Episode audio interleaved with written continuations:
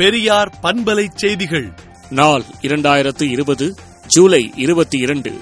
ஆயிரத்து தொள்ளாயிரத்து எழுபத்தி ஒன்றாம் ஆண்டு தேர்தலில் எதிரிகள் எப்படி நடந்து கொண்டார்களோ அதேபோல்தான் இப்பொழுதும் நடந்து கொள்கிறார்கள் என்றும் ஆயிரத்து தொள்ளாயிரத்து எழுபத்தொன்று தேர்தல் முடிவுதான் இரண்டாயிரத்து இருபத்தொன்று தேர்தலிலும் நடக்கும் என்றும் இதற்காக உழைப்போம் என்றும் திராவிடர் கழக தலைவர் ஆசிரியர் கி. வீரமணி அறிக்கை விடுத்துள்ளார்.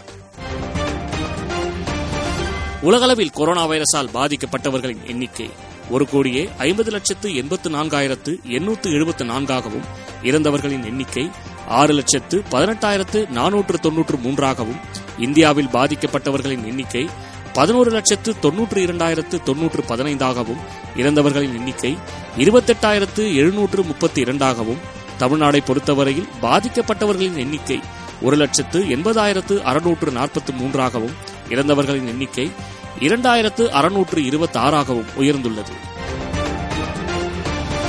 கிராமங்களில் களப்பணியாற்றும் செவிலியர்களுக்கு என் நைன்டி ஃபைவ் முகக்கவசம் உள்ளிட்ட பாதுகாப்பு உபகரணங்களை வழங்க வேண்டும் என்றும் கொரோனா தொற்றால் பாதிக்கப்படும் செவிலியர்களுக்கு உரிய சிகிச்சை வழங்க வேண்டும் என்றும் வலியுறுத்தி தமிழகம் முழுவதும் கிராம சுகாதார செவிலியர்கள் கோரிக்கை அட்டை அணிந்து பணியாற்றினர். மேலும் தமிழ்நாடு கிராம சுகாதார செவிலியர்கள் சங்கம் அறைகூவலை ஏற்று இந்த போராட்டத்தை நடத்தினர். இந்திய கம்யூனிஸ்ட் கட்சியை சமூக ஊடகங்களில் இழிவாகவும் ஆபாசமாகவும் சித்தரித்து வரும் R S S Sangh Parivar கூட்டத்தை கண்டித்து தமிழகம் முழுவதும் இந்திய கம்யூனிஸ்ட் கட்சியின் சார்பில் ஆர்ப்பாட்டம் நடைபெற்றது.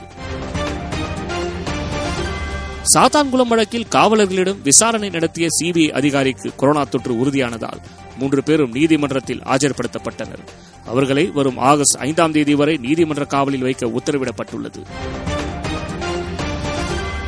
முன்னாள் பிரதமர் ராஜீவ்காந்தி கொலை வழக்கில் ஆயுள் தண்டனை அனுபவித்து வரும் ஏழு பேரின் விடுதலை தொடர்பாக இரண்டு ஆண்டுகளாக ஆளுநர் முடிவெடுக்காமல் இருப்பதற்கு சென்னை உயர்நீதிமன்றம் அதிருப்தி தெரிவித்துள்ளது. ஏழு பேரின் விடுதலை தொடர்பாகவும் பேரறிவாளனுக்கு பரோல் வழங்குவது தொடர்பாகவும் பதிலளிக்க தமிழக அரசுக்கு ஒரு வார கால அவகாசம் வழங்கி வழக்கை ஜூலை இருபத்தொன்பதாம் தேதிக்கு நீதிபதிகள் ஒத்திவைத்தனர்.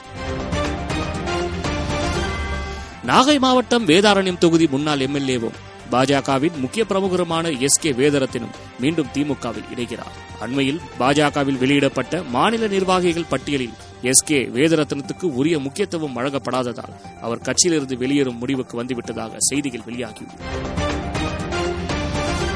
பிரம்மபுத்திரா ஆற்றில் வெள்ளம் கரை புரண்டு ஓடுவதால் அசாம் மாநிலத்தில் இருபத்தாறு மாவட்டங்கள் கடுமையாக பாதிக்கப்பட்டுள்ளன. பல லட்சம் மக்கள் இருப்பிடங்களையும் உடைமைகளையும் இழந்துள்ளனர். மக்களின் இயல்பு முற்றிலும் முடங்கியுள்ளதோடு மட்டுமல்லாது வனவிலங்குகளும் கூட வெள்ள நீரில் சிக்கி பலியாகியுள்ளன. மூன்றாம் கட்ட தடுப்பு மருந்து சோதனையை செய்யும் முன்பே கொரோனா தடுப்பு மருந்து மக்கள் பயன்பாட்டிற்கு வருவதாக ரஷ்யா அறிவிப்பு வெளியிட்டுள்ளது. ரஷ்யாவின் ராணுவம் இது தொடர்பாக அதிகாரப்பூர்வ அறிவிப்பு வெளியிட்டுள்ளது. மேலும் விரிவான செய்திகளுக்கு விடுதலை நாளேட்டை விடுதலை டாட் இன் இணையதளத்தில் படியுங்கள். பெரியார் பண்பலை செய்திகளை நாள்தோறும் உங்கள் செல்பேசியிலேயே கேட்பதற்கு எட்டு ஒன்று இரண்டு நான்கு ஒன்று ஐந்து இரண்டு இரண்டு இரண்டு இரண்டு என்ற எண்ணுக்கு பெரியார் எஃப்எம் நியூஸ் என்று வாட்ஸ்அப் மூலம் செய்தி அனுப்புங்கள்.